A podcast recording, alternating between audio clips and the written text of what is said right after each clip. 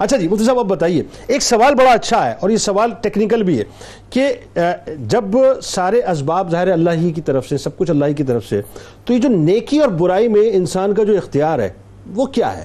مطلب انسان handy cap ہے معاذ اللہ یا اختیار دیا ہے؟ دیکھیں یہ تقدیر کا مسئلہ ہے اور نہ تو انسان بالکل مجبور محض ہے اور نہ ہی مختار کل ہے۔ ٹھیک ہے۔ حضرت علی رضی اللہ تعالیٰ عنہ سے کسی نے پوچھا کہ میں کتنا مختار ہوں اور کتنا مجبور ہوں تو فرمایا ایک پاؤں اٹھا۔ اس نے اٹھایا دوسرا اٹھا دوسرا اٹھاؤں گا تو گر جاؤں گا۔ اللہ اللہ۔ بس یہی تیرا اختیار اور تیرا مجبور ہونا۔ ہاں۔ اللہ تعالیٰ کے بعض اجباری فیصلے ہوتے ہیں کہ کس کے گھر میں پیدا ہوگا کب پیدا ہوگا کب مرے گا کتنا رزق حاصل کرے گا کس سے نکاح ہوگا کتنے بچے ہوں گے۔ اس میں انسان کو کوئی قدرت اور اختیار حاصل نہیں ہے کتنا رزق اسے ملے گا۔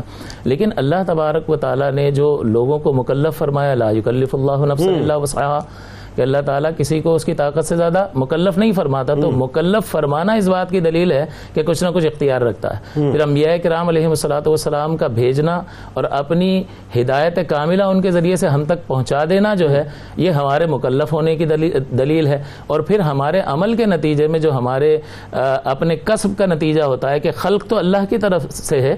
ہر چیز کا پیدا کرنے والا اللہ ہے اسی لیے اللہ تعالیٰ نے ہمیشہ خلق کی نسبت اپنی ذات پاک کی طرف کی۔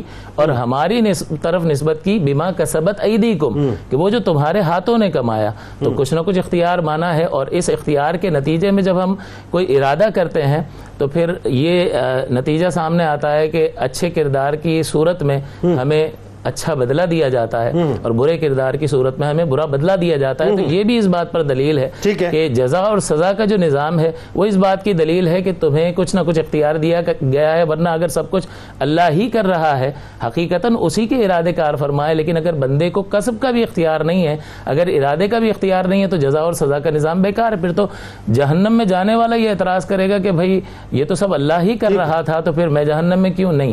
تم اپنے ارادے اور کسب کی وجہ وجہ سے یہاں تک پہنچے اور تقدیر کا معاملہ کہ جو سب کچھ لکھ دیا گیا ہے اور اس سے سرے منہ انحراف نہیں ہو سکتا جو اللہ نے لکھ دیا سو لکھ دیا تو اللہ تعالیٰ نے اپنے علم ازلی اور علم کامل کے ذریعے سے اس شخص کی کے اعمال میں اس کی زندگی میں نگاہ فرمائے اور جو کچھ وہ مستقبل میں کرنے والا تھا اس قادر مطلق نے لکھ دیا تو اس کے لکھ دینے نے کسی کو مجبور نہیں کیا بلکہ جو وہ مستقبل میں کرنے والا تھا وہ اس نے اچھا ایک بات